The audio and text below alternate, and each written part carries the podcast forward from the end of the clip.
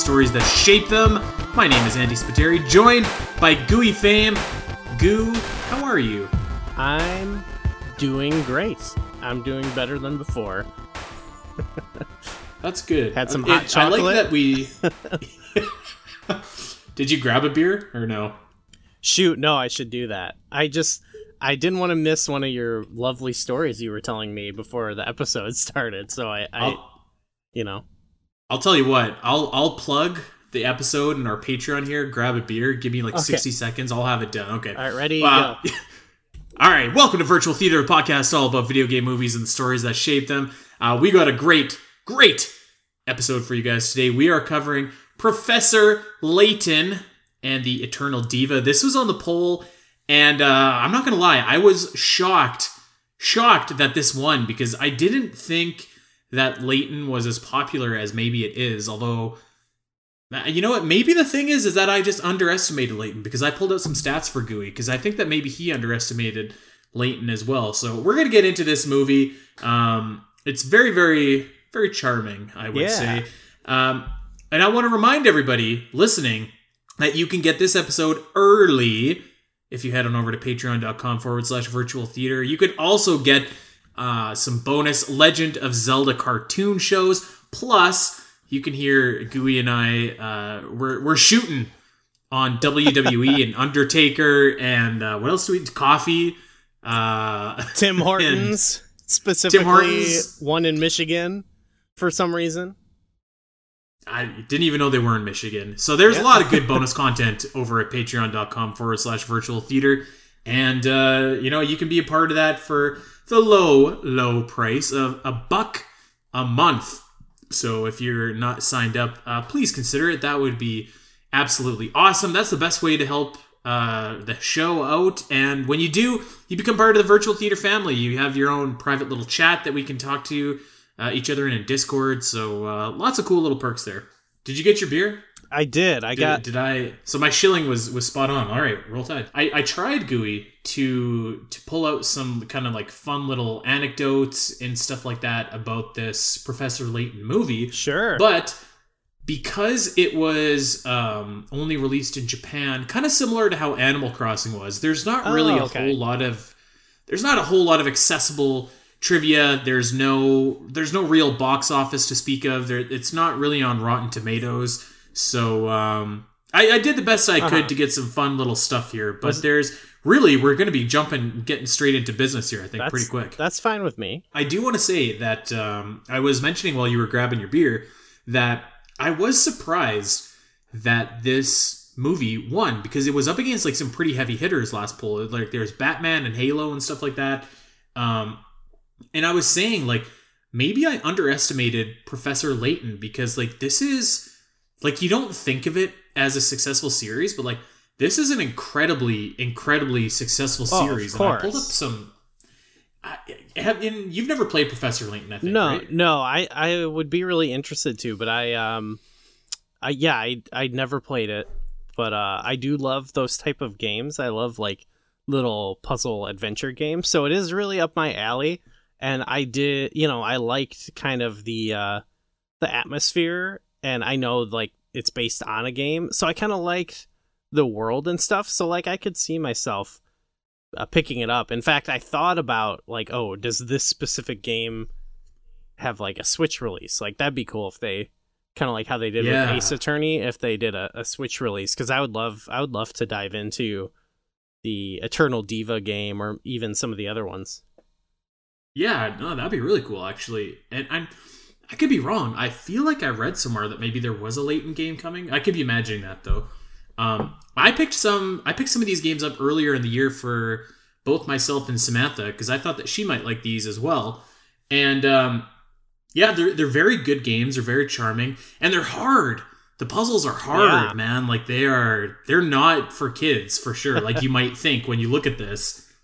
That I mean, that was kind of a surprising element of the movie too. Was that there was there was some stuff that I didn't expect to be in like a an a modern media for children, you know. But not that not that I think not that I think it was inappropriate. Like I, I think this would be a this film we watched would be a great movie for a kid, but it did oh, have Oh, yeah. some of those like darker, more dark elements that I was kind of surprised by. You know, it's kind of mature in certain aspects. I agree. Yeah, it was. Uh, I, I think that this would be a great movie for a kid, but like when I I texted you last night and I solved one of the puzzles and I was like, "Fuck yeah!" like, It Um, is a so very uh like wh- what's the word? It, it's like cohesive or whatever as a video game movie because it is at times like a movie that you can kind of play.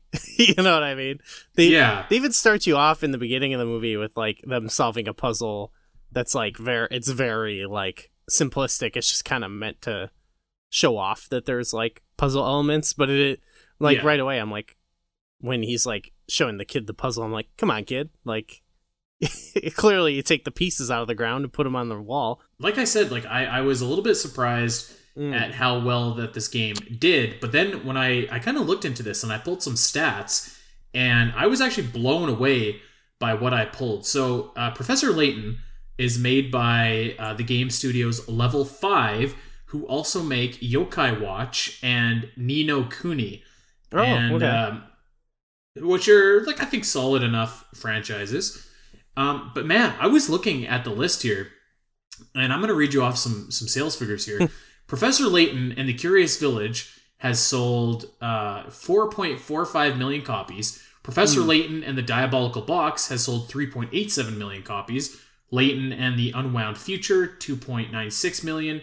Uh, Layton and the Last Spectre 2 million. Like you go down the list, and they this series has sold 17 million copies. That's like I don't know why, but that just like is staggering to me. it's not from I get what you're saying because for me it's not like a series I would think of like what what sells a lot, but it doesn't totally surprise me because I it is it's a a DS based game which was very popular. You know, like it, you know, like Phantom Hourglass for example is like one of the most popular Zelda games because it it had such a wide casual appeal, and I think you know, you say the games are hard, but I do think like a, I still think like a puzzle game like that would have wide appeal on the DS, you know? So like, you know, a lot of people picking it up for like Brain Age and stuff like that. So, um, I could see it. I like, I could, it's not unfathomable that it would be popular to me. Y- You know what? And it's not unfathomable to me either. It's just like you just kind of forget that like like this Yeah, this is sold that well, and it's it, it's because you're right. Like it, it was that DS like easy to pick up kind of. You can play a little bit of it and then put it down kind of game. I wonder too if it's, im- it's probably bigger in Japan too. Uh, you know what? It's not actually. Oh, okay. Because you Um, don't, you just don't really hear like people aren't really talking about it. So that's how I could see like why the sales numbers could surprise someone because it's not like, you know, like I don't hear people often clamoring for the next Layton game or whatever. Yeah. And maybe I take that back actually because like, um, it it does like beside the sales figures, like the Curious Village, which sold 4.45 million, uh, 3.46 of that was outside of Japan, and like almost a million was inside of Japan, and like I think usually the breakdown of like actual sales that the Japanese audience is responsible for is fairly small, so maybe that's bigger than usual. But Mhm. um, yeah, I, I don't know. It just it really stuck out to me. It, it kind of Yeah. like jumped off the page when I was like looking into this. Well, that's that's great. I'm a I'm a Layton fan Yeah. now, so any anything Yeah. that might get it, it, I would love it for a collection or something on Switch because I would love to get into those games. Maybe we could even get a, uh, Phoenix Wright versus Professor Layton movie one day. I would love to see that. Uh, like That'd be badass. you got uh Layton going out to like investigate or whatever, and then uh Phoenix Wright like litigates the stuff. I mean, if they can make it a game, they can make it uh, a movie. I think. Let's let's get to this movie here. Released December nineteenth, two thousand nine. Directed by uh, Masakazu Hashimoto. Um, this movie to me has like kind of the same thing that the Pokemon movies have, where it like it, it's not so much an adaptation that it's literally just like an extension of the games, but in a different medium. Like Oh. the animation is the same, like like everything is the same. It's just Is like isn't it though like uh like the story was already in a game, or am I wrong about that? So I'm not gonna uh, profess to be an expert because I only played the first one kind of casually, and then Sam finished it. But um, this this movie ties into the first trilogy of games, I think. okay, I'm pretty sure because it, like the main guy that we're gonna meet later in the movie is from the game. yeah, I I picked up on that. Um, but I I for some reason thought this was like that there was an Eternal Diva game, like a game Well, called that. So I was doing my research, and I guess that this film's plot is a pretty um, crucial element of Professor Layton and the Azran legacy. So Okay. I, I haven't played that one, but I guess if you haven't watched Eternal Diva, you're fucked if you're playing Azran Legacy.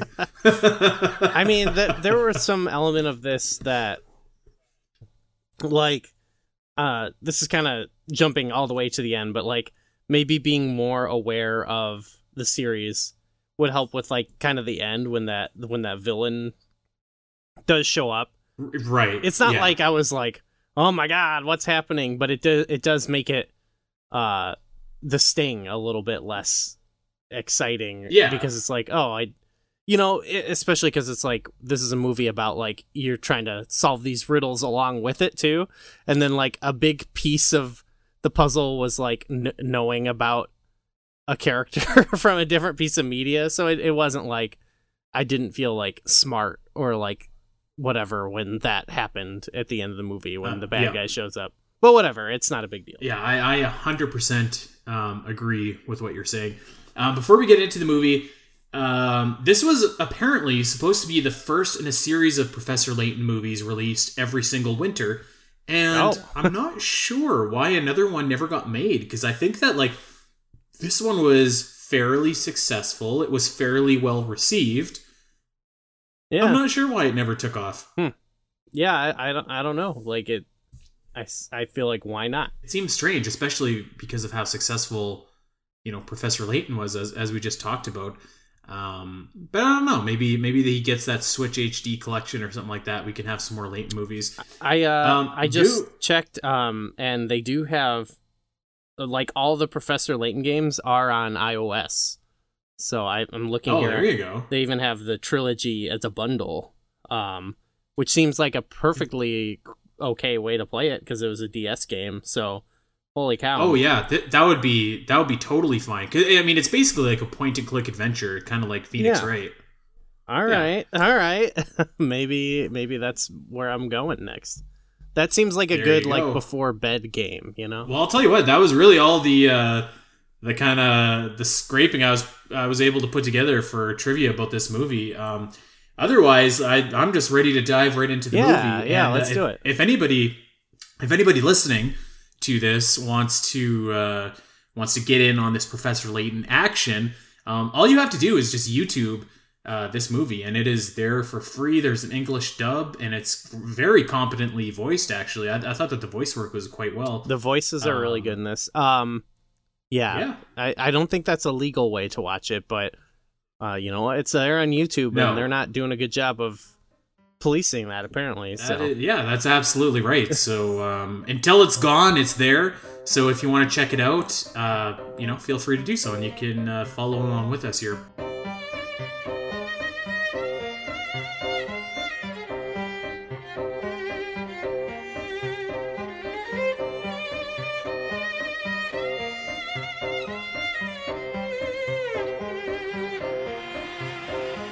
This movie starts with like an intro that so acknowledges the games, which I thought was kind of funny. I was like, okay.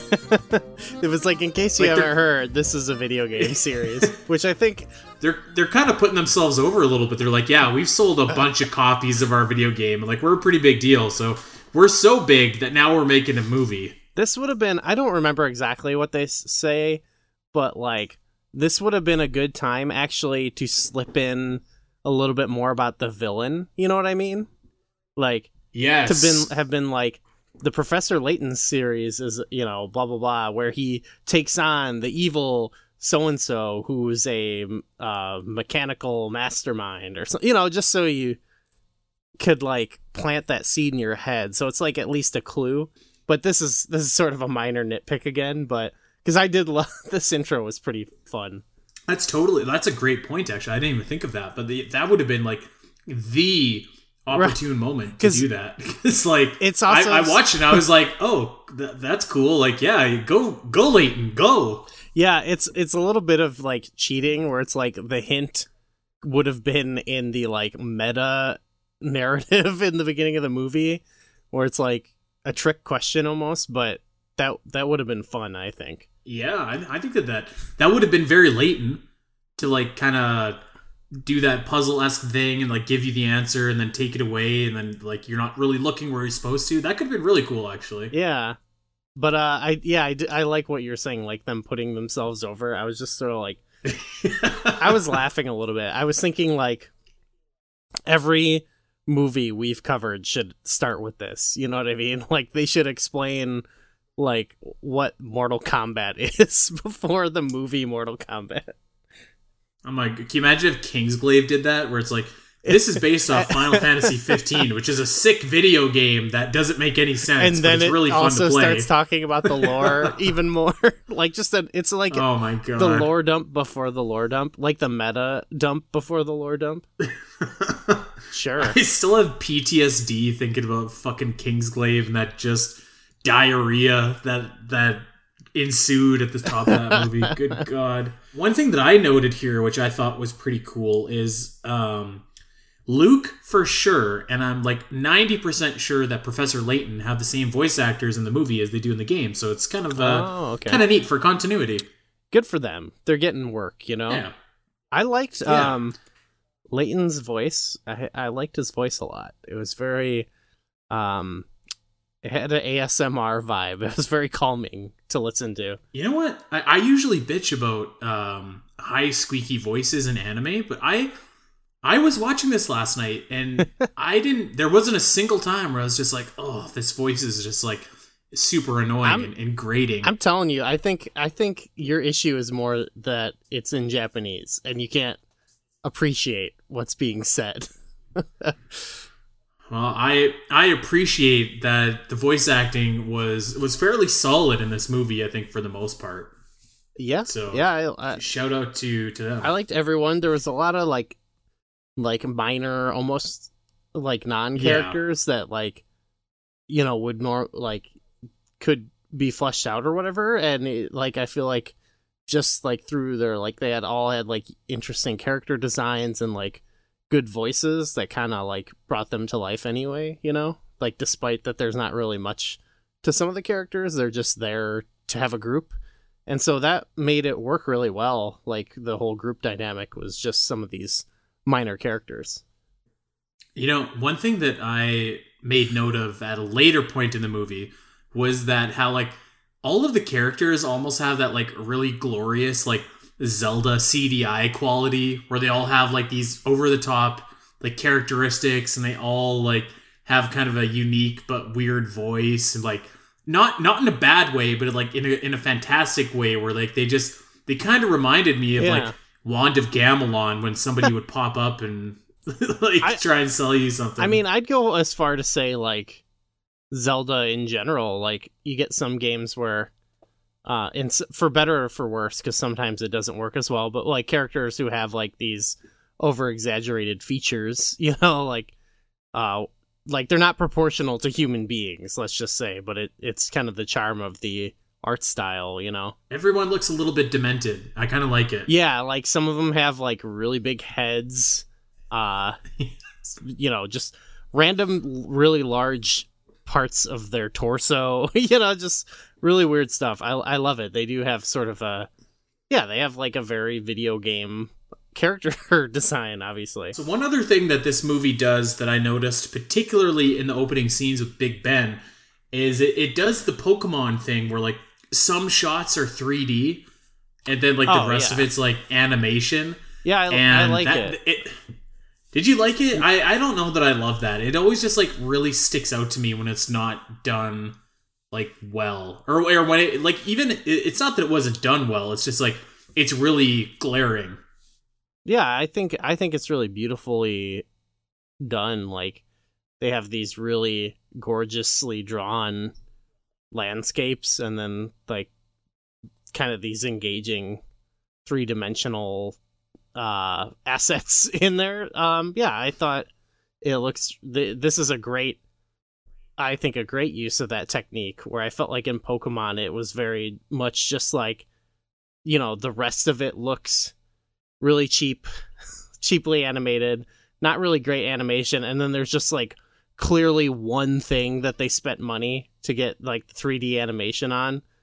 And so Right. I don't think it's blended very well and I yeah, I think in this it's very it's very aesthetically pleasing for me. It I mean it stands out, it's noticeable, but I I think it's a in a good way. I noticed to me I like noticed it a lot because I was like that looks really cool. Yeah, I I'm not knocking it. It just uh it's it's very it does stick out just cuz it's so different from, you know, the other scenes. Um all right, so we meet our cast of characters here. We've got of course Professor Layton, the modern day Sherlock Holmes, and we also have Luke, who is the professor's apprentice and can also talk to animals. Kind of a cool little uh, Oh. trick.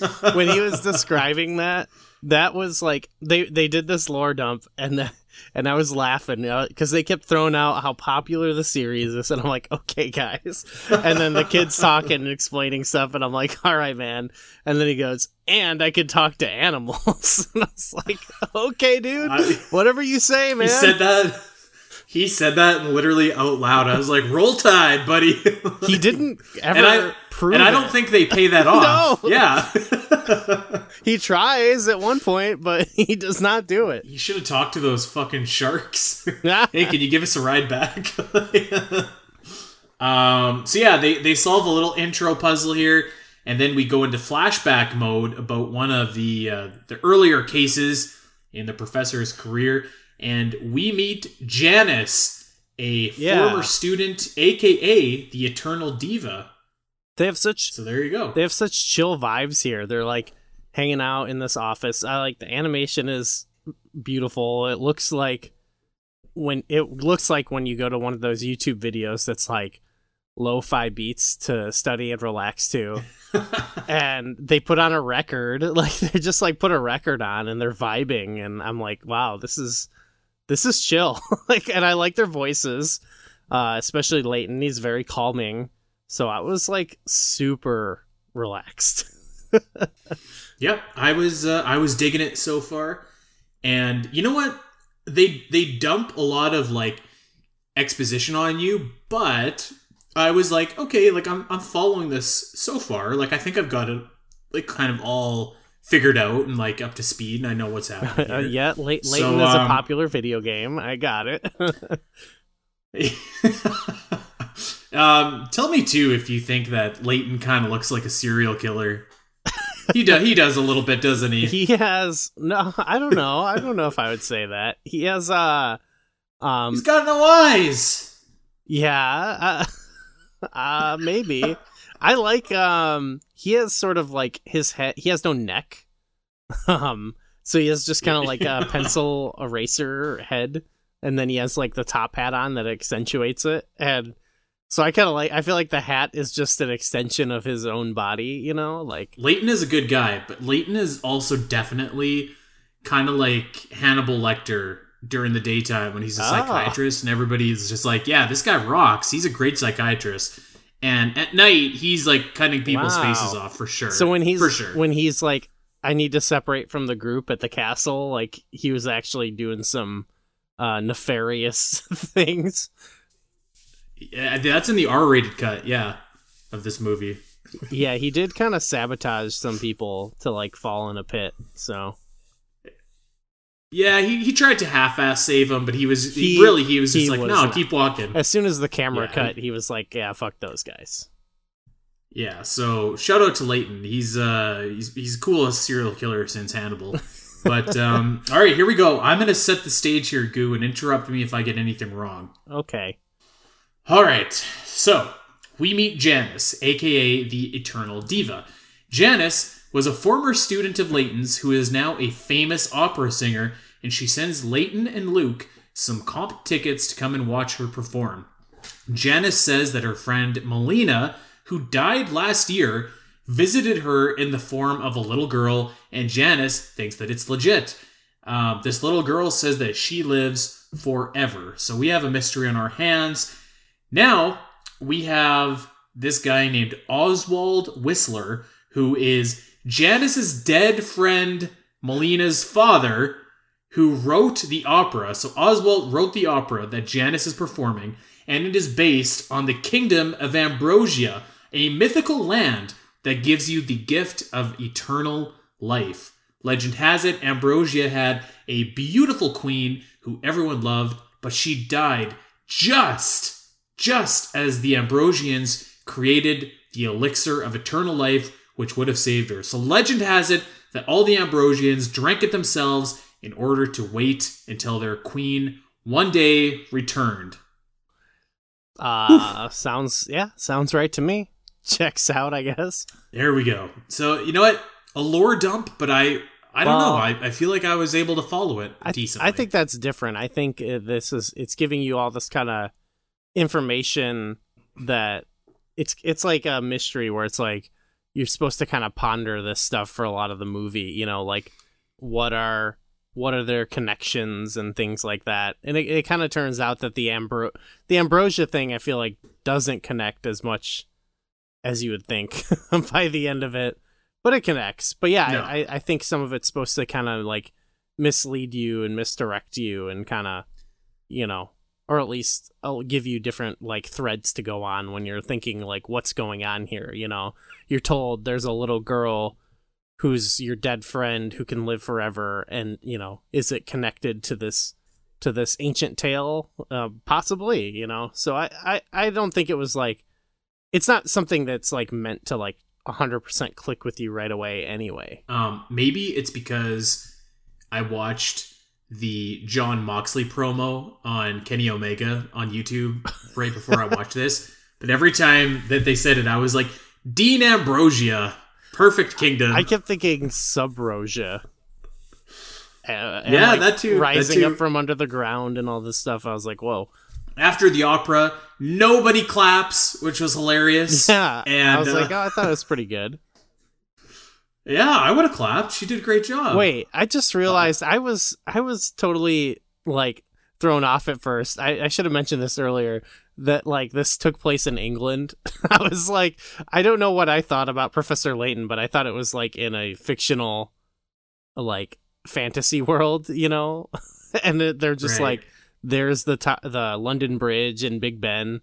Um I don't know. It just, I, I was I was prepared for it because I've I've played a little bit of the games and like everybody mostly talks in a British accent. I liked it though. The reason you made me think of it was because they they took this little trip out to the opera, and there was like some beautiful English countryside and like the sheep herding and stuff. And I was like, this is nice. And they've got their little 3D car that they're chugging along in, and uh, yeah, I don't know. I thought it was. A, I mean, it makes sense. It's a he's like a Sherlock Holmes figure, so it makes sense. Yeah. Um, I guess I sh- I also skipped over the fact too that in that car that you mentioned, uh, we meet Emmy, who is like kind of another assistant of Layton's. Yeah, she was cool. She she's kind of like the Nightwing to Layton's Batman, and like Luke is like the Robin. You know what I'm saying? Yeah, I like this analogy. That works. She's gonna kick some ass later in this Yeah, movie, but definitely. after this opera is over, uh, nobody is clapping except for Luke, which uh, you feel bad for Janice. Yeah, And then this Bummer. this dude, this thing, comes out and says, I know what everybody's really here for. You're here for the chance to win the gift of eternal life. But there's a catch. One person is going to win immortality, and everyone else is going to die. Yeah, that's when that's when I posted in our Discord. I was like, "This movie's fucked up," because they immediately start like offing people too, and I was like, "Holy shit!" This movie goes hard. Like, it, and it's kind of like the games, too, where it's like, it looks like it's for kids, but they're killing motherfuckers and they're dropping them in shark infested water, and like, there's some hard puzzles and stuff. yeah, like granted, you never see like no, you never see anyone like murdered. You know, they just kind of like fall into a pit somewhere, but like the Yes. implication was messed up to me. So we meet maybe the best character in this movie at this at this moment right now, Inspector Grosky. Yeah, this guy jumps rocked. When I first saw him, I was like, "Who is this goober? Get this guy out of here! Like this guy's a loser." yeah, And be, well, because he jumped up and he arrested this thing, and like Mr. Magoo could have seen that this was a puppet, right? Uh-huh. Like it was so obvious. And then uh, Inspector Jabroni like arrests him, and then he and then he like disappears or whatever. And then with every scene that Grosky came back in, I was like, no, this guy actually fucking owns. and like yeah. the, the thing I love about him, he has chest hair longer than the hair on his head. I thought that was so funny. His chest is like disproportionately large too. He's very manly. Yeah, yeah. Because they, set him up, he gets he gets owned so hard right away, like Team Rocket style. He blasts off, and I was at first I thought like, oh, is he just like a random character in the games that like they included as an Easter egg, and then he gets like owned and he's out of the movie. But then every time you see him, like, granted, he's he's always like kind of getting taken down by some obstacle, but he's always whipping ass like every every scene you see him in from here on out. So I was like, oh no, he like totally kicks ass. Yeah, he uh, he rocks. so we got some Castlevania shit going on here.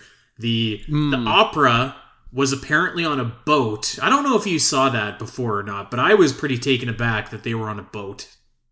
Yeah, I, I would no, that was a cool, a cool like surprising moment when they like come off the the kind of cliffside they're on. That was cool. Now they're sailing into sea, and nobody can jump overboard and swim back to shore because there is sharks in the water, and these sharks are awesome. They literally look like Sharpedos from Pokemon. And then our boy Grosky is uh, he meets this little girl who says that she is Melina, and Melina just dead ass pushes him after he has Spider Man climbed his way back on the ship into the shark infested waters. Yeah, so he's Great stuff. he's always kind of like sucker punched in this movie, but then like he just immediately comes back. Every single time that he was on screen, I was just like, okay, I like this guy a little They bit more. they almost had to take him out uh, of every scene because he would just be too powerful if he was in the whole movie. Tell me if you had this similar vibe when you saw Janice.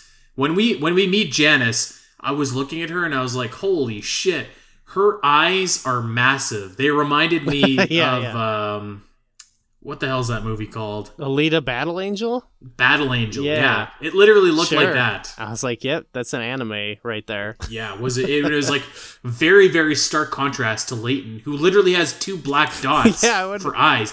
He looks like a ditto. Whoa. Maybe that's the twist. Fuck, that was a pretty sick twist in Detective Pikachu. Yeah, now all movies want to steal it. Okay. So I like that this movie gives you like puzzles to do alongside um, Yeah. like the actual movie Yeah. itself. It feels very feels very Layton-ish. So we got this mystery figure who's who's calling the shots here, and he says to all of the passengers, "Puzzle 001, gather by the oldest thing that you can see." And I was so so pumped because I was like, the oldest thing you could see that would be the stars in the sky because there's like the shot the way that they said it like the shot was framed on the stars in the sky. So i was like maybe it's that.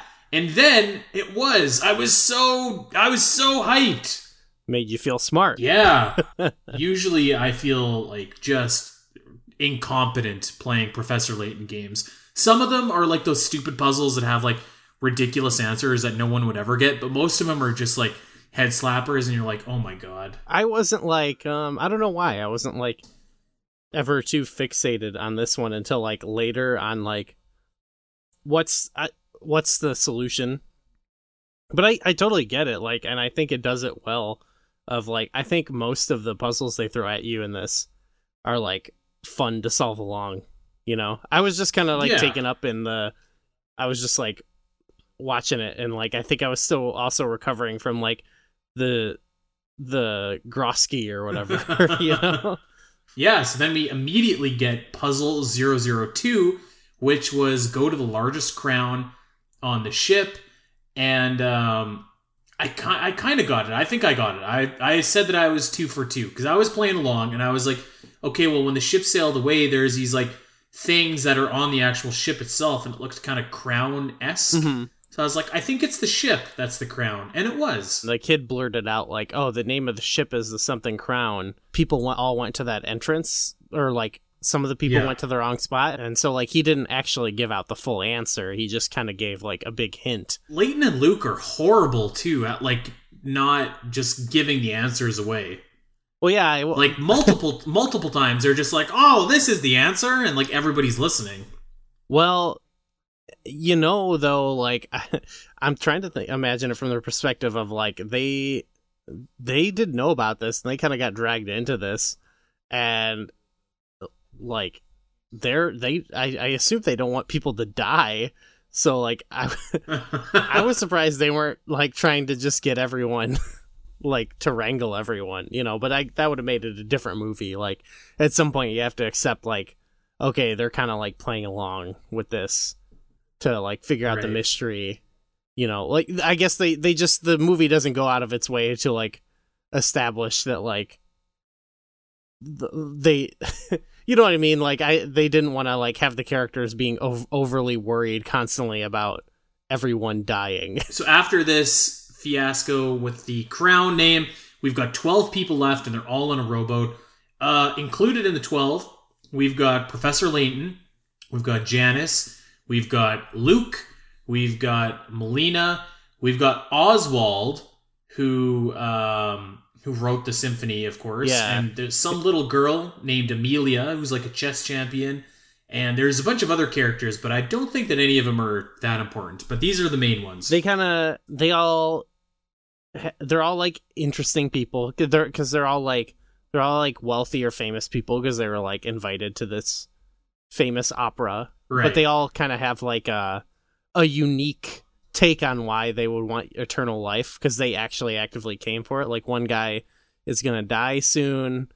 Uh one guy's like a a former soccer player and his like leg is injured or whatever. Um and so yeah that's that's what i was kind of getting at earlier where like they really just kind of give this small characterization in this scene and then like some of the characters you don't even see again but i i liked it you know i thought it was it was enough for this movie I liked it too, and actually, I I might have even just like concocted a scenario where you just started with this base group of characters. i think honestly it might have worked a little bit better if you didn't have this like the overarching villain narrative you know who you kind of had to include and you did just like flesh out some of those characters better and like give them like mini arcs you know that like tie into their motivations. Like not that i'm really Yeah. complaining but like because this was just an enjoyable it was a fun movie to watch all around you know? But i could totally like it's i guess it says something that i i just sort of like i liked the characters enough that i wanted to hear like see more about them you know? I'm thinking almost that w- a formula that would have worked well for this movie is like kind of go like the Knives Out kind of direction, where like you have Layton instead of uh, Daniel Craig, and like you kind of have your other characters or whatever. I think that, that could have like you know yeah done done well. Yeah, and like, yeah, the movie it's it's already like long enough the movie, you know. So like, I get why they didn't want to have too much more, but I think that's why I would say like substitute this whole like main villain thing because I I feel like Yeah. the actual like end of the this the heart of the movie's story ends with Oh, we'll we'll get Okay, there. okay. We'll get there. Each of these guys have their own gimmick, and they want eternal life for some reason. Uh, we're going back to our boy Grosky, though.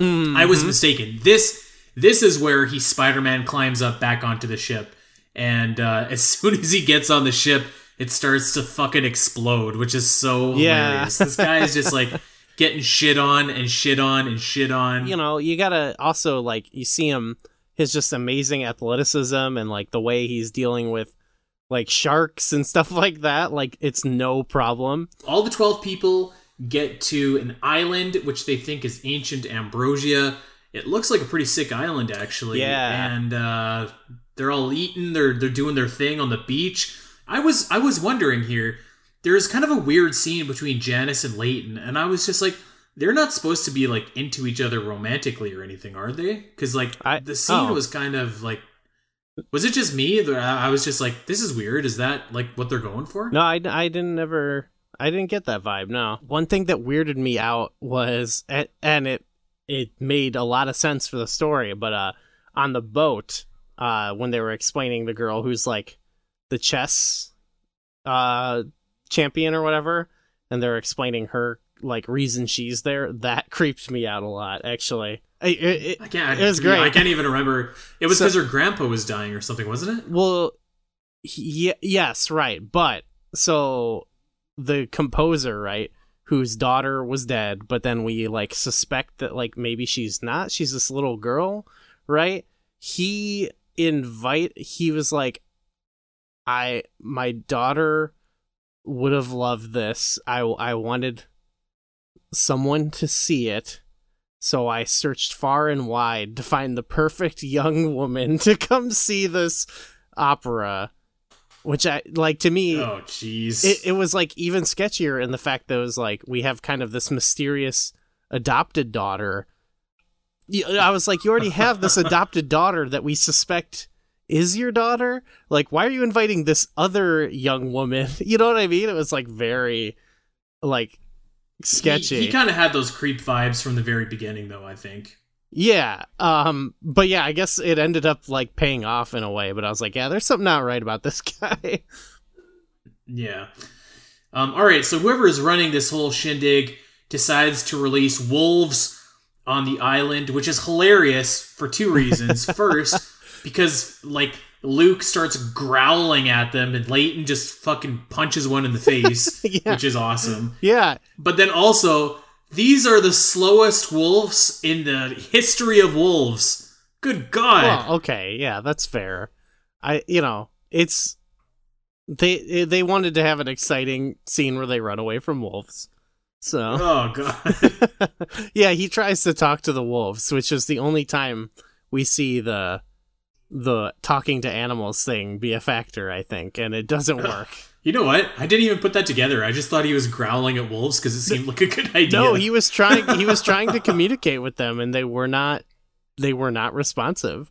So I was like, Well, he can't it- talk to animals, I guess. I, I think I think that later in the movie, um, at the final scene when um, when they're fighting the wolves, somebody kicks one of the wolves and it looks like it like the ear looks like it's shattering. So I was like, are these supposed to be machines like mechanical wolves? Did you notice that? Yeah, well, some of them like their ears, like I think a bunch, all of them, their ears were like that, but just their ear.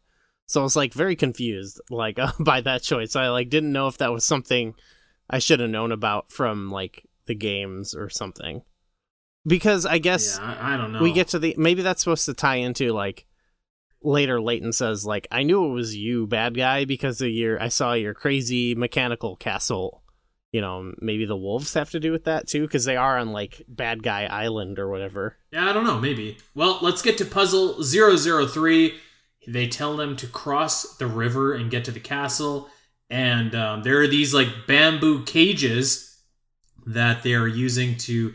I think that the all the people on the island initially think they're going to use them to trap the wolves, but instead, Layton drops the cage on himself and Janice and Luke, and then they kind of move and, and use it to traverse the beach, which is a, a clever move. That was like the first puzzle that I was truly keyed in on where I was like, okay, I, I see what they're gonna do. I was pretty excited here because eventually um, they they get out of the they get out of the cage and they start running from the slow wolves. These are the slowest wolves ever, but the wolves chase them into a cabin on the lake, and I'm like, yes, another cabin on the lake. We've had some good cabin moments in virtual theater before. Shout out to the Um, cabin. I'm thinking of like Far Cry. Double Dragon. Like I'm looking Oh, at no, I you. couldn't remember. Oh, we got Far Cry, we got Double Dragon, we got. Well, I guess Resident Evil 4 isn't a virtual theater movie, but it made me think of Resident Evil 4. Yeah, sure. So I'm like, I'm like, all right, I want some sick action to go on here in this cabin, I w- and I was not disappointed. I was very confused. Like, it's I was like, this doesn't feel like uh what they intended with this puzzle. You know, like of the the cage puzzle where like the characters wander off and find a cabin to make a flying machine. I wonder if like you were just supposed to maybe that bamboo floated. I don't know. yeah, yeah. Well, I, I mean, the other characters get there. You know, So And they get there before Layton. Yeah, and they straight up flew there. I guess they didn't. They'd have to deal with the wolves as much because they stayed in the cage. Wow. Layton and his crew build a barrel helicopter that's right out of Donkey Kong Country. This thing rocks. Yeah, Um, and I, I don't know what it was, but like the music here was really firing for me too, because it was like just straight up like video game music that loops after like 30 seconds. I thought it was great. there are a couple. Uh, uh, particularly later, there's some inspired music moments. Let's just say, but this was like kind of the first one I picked up on too, where I was like, oh, okay, okay. I mean, I had a beautiful kind of score throughout. Like I liked the music, but this this is like like the movie from here out like kind of in, in, in- has like inserted moments of like ridiculousness that kind of grow and grow Mhm. and so yeah this was like the start of that We get puzzle 004 here, and I think that this is the last puzzle of the movie. They they tell him to go through a door that leads to the king's chamber. There's four doors in a circle, and there's it's kind of almost like a crosshairs. One door is like K, one's N, one's J, one's Z, or something like that. And Luke puts it together that uh, that you go through the door that's in between K and G because it then you have the the IN which spells king but also spells in. I thought that was clever. yeah though it did feel kind of like uh for me that it like i guess there were there are puzzles later but it's not part of this whole like you know Right. scheme but for me this one felt a little bit throwaway because he he like solves it or whatever and layton's like all right cool like go ahead like I, i'm gonna do something else so i was like all right this puzzle it just doesn't matter You know you know exactly what he's doing. He's murdering somebody. Well, okay, so that ties into what I was saying about how like like if they you know, if there are heroes and they they uh, presumably don't want people to get mur- murdered like even though they had some character be like stop stop telling the solutions uh who's gone at this point I think like why wouldn't Layton be like okay everyone go that way. Instead he lets some people go the wrong way with him. You know he kind of like led them to their own demise you know what i mean? And so maybe you're right there. Right. maybe you're right. Maybe he's a he's got a little ser- serial killer action going on. He's up to no good. I I guarantee it. they should have had there was Um, a character who th- i think told him like stop giving away the hints. Um who was like he was like the guy who was gonna die in right. soon anyway so that's why he wanted eternal life which that he didn't make it past a certain puzzle earlier they should have I, I think he got caught by the wolves. Yeah, they they should have had him in the group for the rest of the movie and kind of like like threatening Luke, be like, "Don't don't tell," and like maybe even try to get the answers from him, you know. So then you kind of have more of a a reason of why they're like everyone for themselves or something, you know? Yeah. because you do you do have this element of uh the the two people he leads to their demise like one's this woman who's just starts like watching him because she she kind of clearly she they don't say it overtly but she's like this is the smartest dude here. He's like a Sherlock Holmes type dude. I'm gonna just follow wherever he goes which is like kind of the obvious thing to do you know? I mean, he just literally leads her to a to that giant pit. yeah he is like oh no wait but you know you know he wanted to see him fall in there. Yeah, he, that was that was a half-ass. like, oh, please stop, please stop. he says with his little Um, beady dead eyes. All right, you've turned me. Um, I'm on your side. We got a bunch of things going on here. So Layton uh, goes to this death pit, but he uh, he narrowly manages to escape it, and then he meets with Melina, and Melina has like a fucking breakdown, and I was like, "What is going on?" She sounds like she's possessed. Yeah, it's and, creepy. uh, it just cuts away. It was creepy. Yeah, her voice is real messed up. Very creepy stuff. Um, and at the same time, we have Emmy, the other assistant of Professor Layton, look and see that there has been an abducted girl. She's watching the news, and that girl is named Nina. However, who we see or who she sees as Nina, we, the audience, know as Melina Hmm. and she rushes off to to the island, and she also picks up shirtless Grosky along the way. Roll Tide, Yeah. and um, we have the dude running the entire operation, revealing himself as Jean Descolet, who is is from the game, and this reveal, like you kind of alluded to earlier, meant absolutely nothing because nobody knows who that is if you're not familiar with the games. Yeah, and and so Layton's like, I knew it was you. I was like, um, cool, man. Pretty much. I, yeah. I, I I get it Yeah. though, and I, I I could see the appeal of of Descolet. Like he seemed like a an interesting kind of fun villain. So like, I get why you'd have to have him in there if you're a fan. But I'm, I was just thinking, why not establish him then? You know, especially if you were they were planning to make more, but. You know, I guess uh, I it's for the fans, I guess, a little bit too. Like you're, it's an extension of the games, so you're kind of, you know, it, it's it sort of makes sense that it's it's there like it is. Um, yeah, I agree. I, I think that for me, I would have rather this stood alone and not have to rely on people's knowledge of playing the games. And to an extent, this movie still does. yeah, Um, it's but- totally watchable still, but it it, it, Oh, oh, it yeah. just doesn't Oh, have yeah. that same sting. Yeah, It, it's yeah, like you.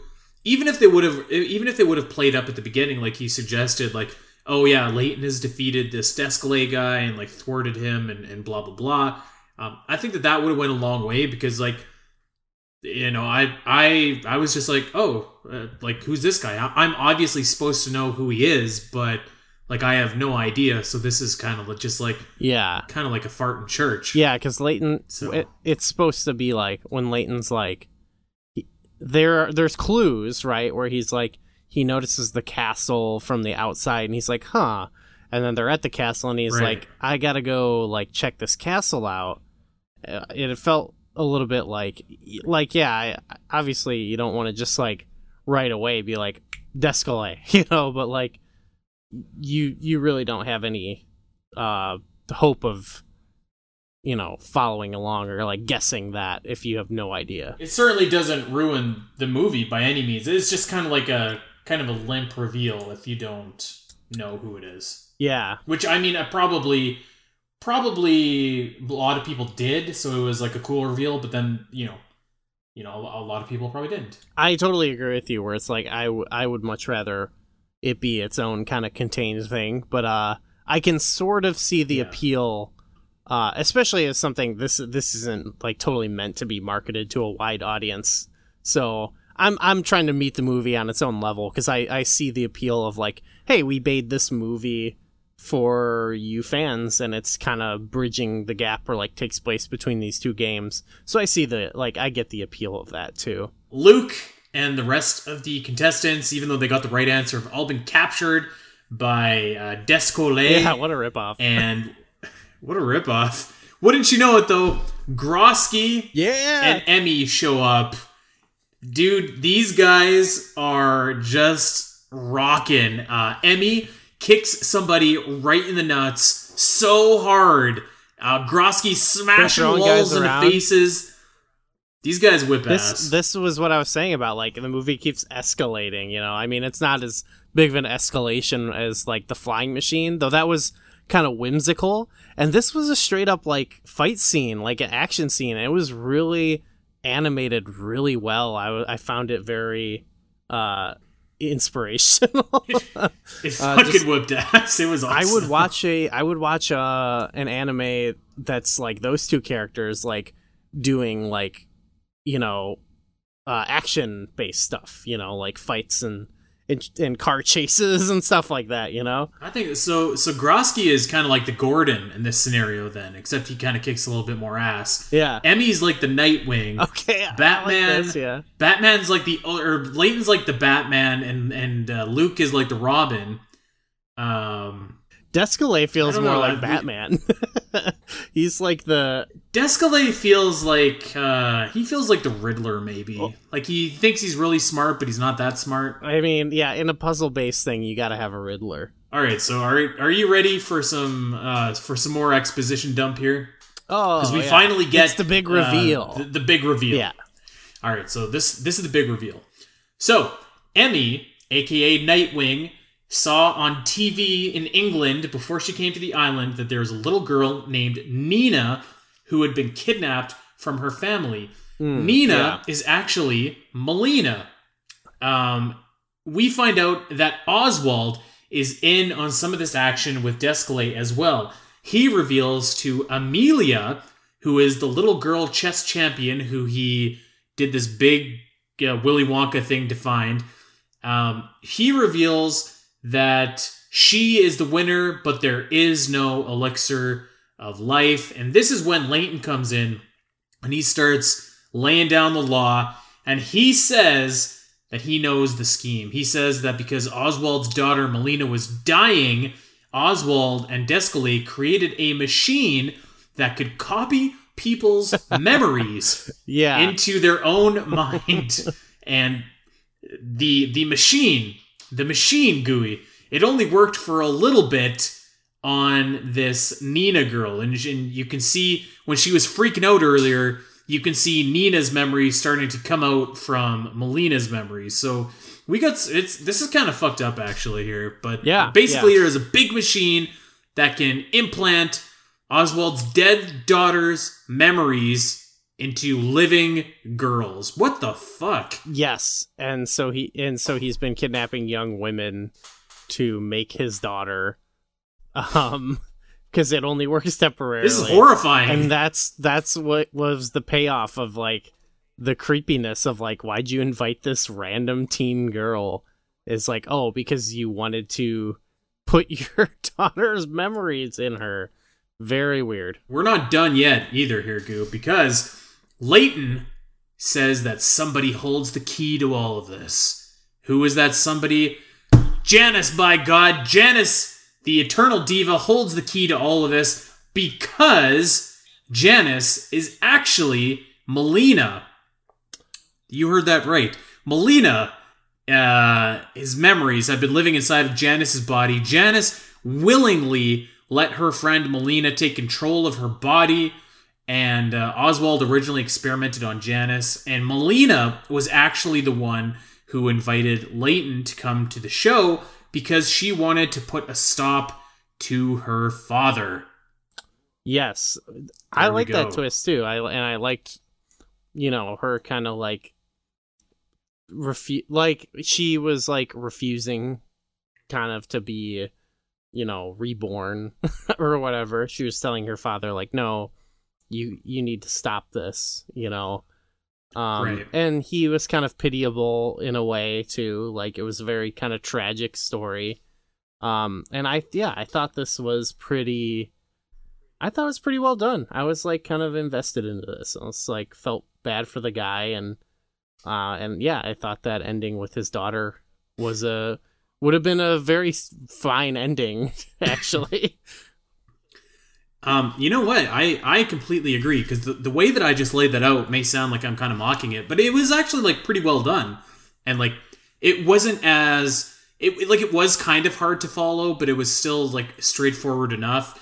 This to Hmm. me, and also we should we should mention too that there's some fight scenes going on with the wolves, and Emmy fucking kicks they ass. they do there's a lot of like wolf ass kicking, which I was like cool. Yeah. That was again an, another escalation, I thought.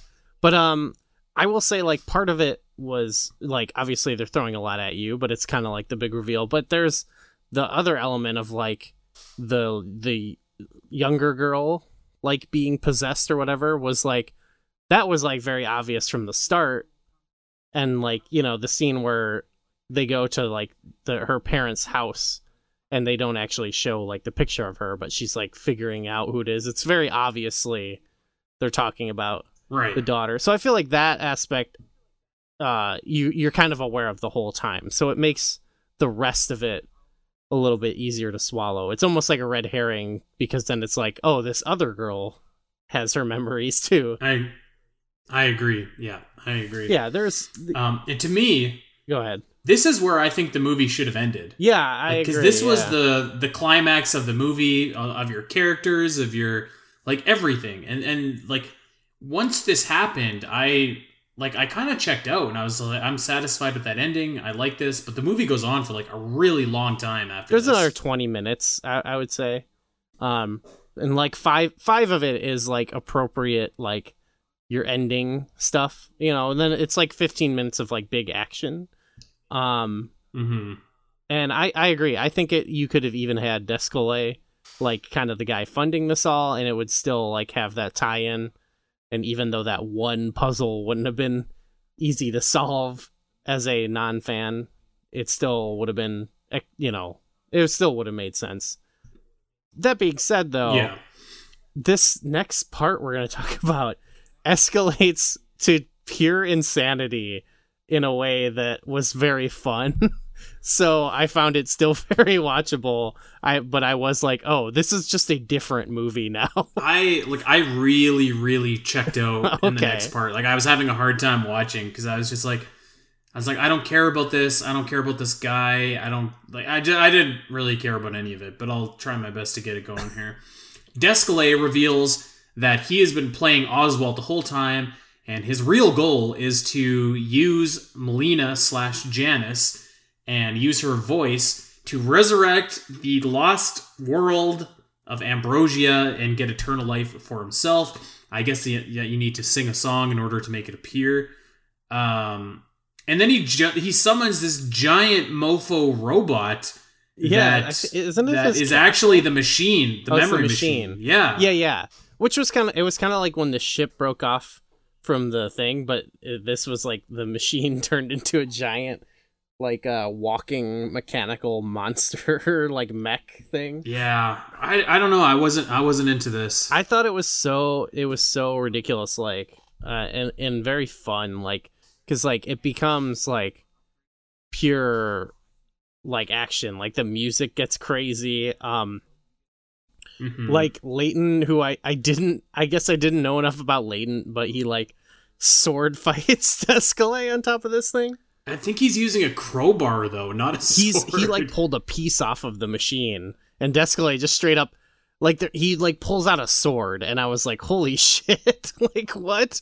Um, so I I I was very much having a good time with this, though I was like, I don't I don't know what his plan like. I don't get this plan or like how this really connects to like the main story they're telling in a in a satisfying way.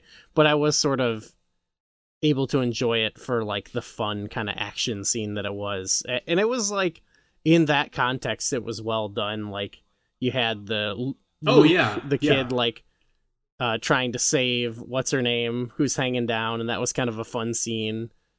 Um, so I don't know. There was like enough going on here that was like fun, but it was definitely like like I said, this is like a different movie now. like it was all very well done. I, I just feel like like the the emotional climax of the movie kind of already Yeah. happened when you had the the big reveal that that Janice is actually Melina. Especially because they they try to and, go uh, back to that afterwards, and it's like, uh, Yeah. okay.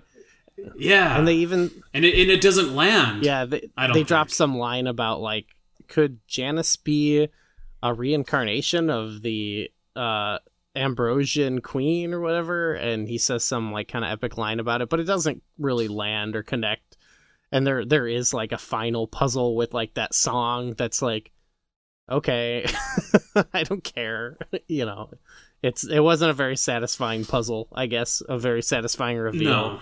uh, compared to the, the the last reveal about his daughter, which, like you said, was a lot, but at least kind of had it packed like kind of emotional weight to it. You know? I would have I would have cut all of this actually. yeah, me too. Me too, Then for sure.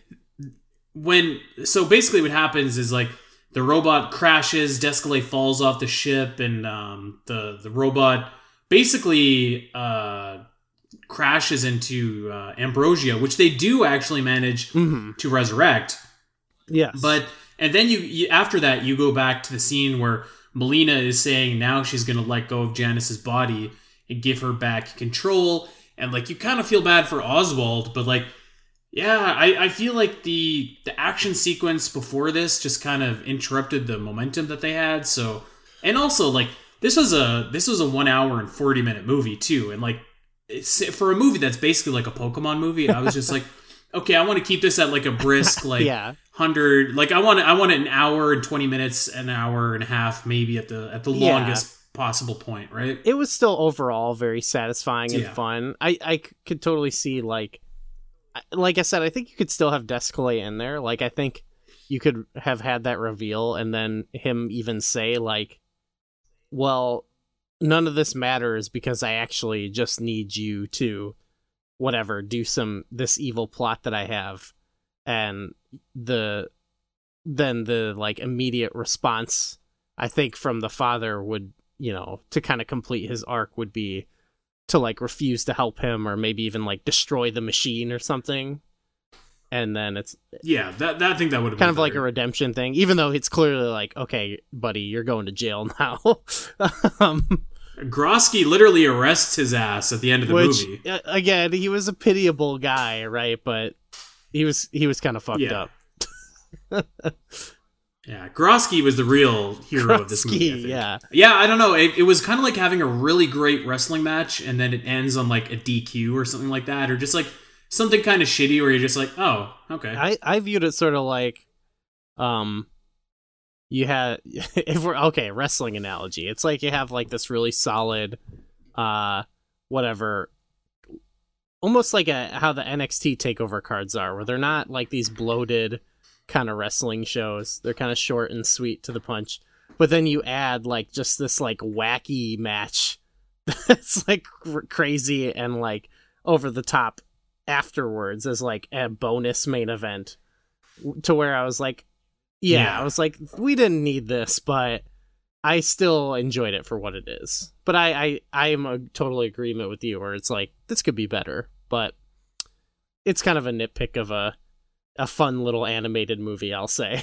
Yeah, I, it, it's certainly not like uh doesn't ruin the movie, but uh, I I think it did overstay its welcome a little Yeah. bit. But um, that being said, we roll credits on that note, Yeah, and the credits uh, have these cute little illustrations of like yeah, post things that would be happening post the movie. Like you have them like fixing the wolf's ears was one of them, and you had the guy playing the organ in jail.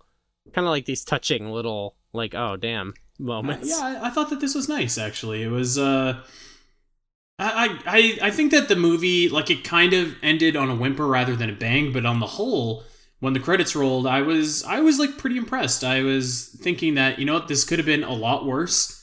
Um, it could have been really dumbed down, but I I think it did a lot of things right to Yeah. both for like fans of the series and like for for new people. I think it maybe relied on like um you knowing who some certain characters were a little bit too much, Yeah. particularly Descalade, but it didn't like it didn't ruin the movie. I, I want to know if that kid can talk to animals in the game.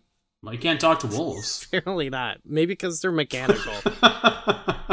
so this movie made uh, 610 million yen, which is about uh, 7.6 million US dollars at the box office. So not too shabby, considering this probably didn't cost a whole lot to me. Probably didn't have a wide release either. Yeah, I don't know if it ever. I don't know if it got released in like. I'm pretty sure it never got released in North America, and like there was the English dub, so I mean it must have got released somewhere. Maybe Europe. Mm, yeah, I don't. I don't know how that works. So this movie was generally well received too. IGN gave it a good review, and it has a, uh, a 76% audience score on Rotten Tomatoes. It doesn't have anything else on Rotten Tomatoes, but uh, you know, doing Hmm. doing pretty good for itself. Yeah. Well, I mean, there we go. We're at the end of Professor Layton. Uh, there's no real there's no real post movie notes here to talk about, so I guess go, let's just go straight to it. I feel like I know your answer. You probably know mine, but are you giving this a big old thumbs up or a thumbs down? Uh, yeah, it's definitely a thumbs up. This was a really yeah. This is like a fun little yeah, like a fun little animated movie. It reminded me of um I I know we differ on it, but it kind of reminded me of like the Animal Crossing movie where it's it's clearly this thing that's kind of made more for like fans to enjoy or whatever than it is like to be this like theatrical movie or whatever, but I it's a solid yeah, it's like a solid fun little uh adventure and it like this it made the world appeal to me even more. I think I like it more than Animal Crossing because like this movie at least had like a plot, like it was about something. Where whereas like that's my whole beef with Animal Crossing. Is I just I feel like don't need to relitigate the games are the about Animal nothing. Debate, but Whatever. It's this was about something, so I'm I'm giving it uh, the old Spiteri thumbs up here. yeah, yeah, I think I think anyone who is vaguely interested in this would find it enjoyable. I saw a lot of like I I was like trying to do some uh, research on it too. I was like googling it. I was like, what's what do people say about this? And a bunch of videos came up that I didn't watch because I I don't really like to like get too many outside opinions before talking. But there was a lot of like Professor Layton, the greatest video game movie. you know what I mean? Like Really? yeah, but I that's it's made by some random person who I assume is just like a fan. And I but I think that's always like comes up when there's these kind of movies that um don't have a wide audience and are, are you know I've kind of seen by probably a smaller group of people who probably haven't seen a lot of video game movies and it's always like Right. guess what? I've discovered the good video game movie. But the real secret that we've kind of discovered on this show, and we I I feel like we still play up the gimmick that these are all bad, but like it's it's actually a really diverse field of movies. Like there's good video game movies, there's great video game movies, there's bad video game movies. You know what? To to further that point too, like there's um there's video game movies that are just an extension of the games, which I would say that Professor Layton Yeah. and like Pokemon and, and Animal Crossing were. And then there are like adaptations of the games that do something like different, which I would say like Mario Bros or Assassin's Creed or something like that were, which kind of land with various degrees of yeah. success. So yeah, I, I totally both both of that both the like style of adaptation and the quality of both exists too on this like crazy range of like varying quality and like whatever um th- i guess the two things we talk about thumbs up or thumbs down and does it capture the spirit of the game? It like they exist on like almost this like political compass of that sort of axis you know where the y axis is capture the spirit of the games and the other one's good or bad or whatever and it's all over the place. It's not like a monolith. And so i i don't know. This really doesn't have to do with this movie but it's a thing i think about a lot now and that i feel like i want to get out there with this show is to almost because we talk about it sometimes but i kind of want to dispel the myth of like video game movies are bad because uh, it's it's actually more complicated than that I, I mean, I, I think you could maybe make the argument that video game movies are often average Uh-huh. or like mediocre. But yeah, I, I don't know that I would say bad either. It's uh, they have a bad reputation yeah. That, that's what I was. That's what I was trying to say. They have a bad reputation that kind of is easy to pile on. But so many But, of them um, actually kick a lot of ass. About half of them, I think, that we've seen on this show do so far. Two out of three ain't bad, as my father used to always tell me.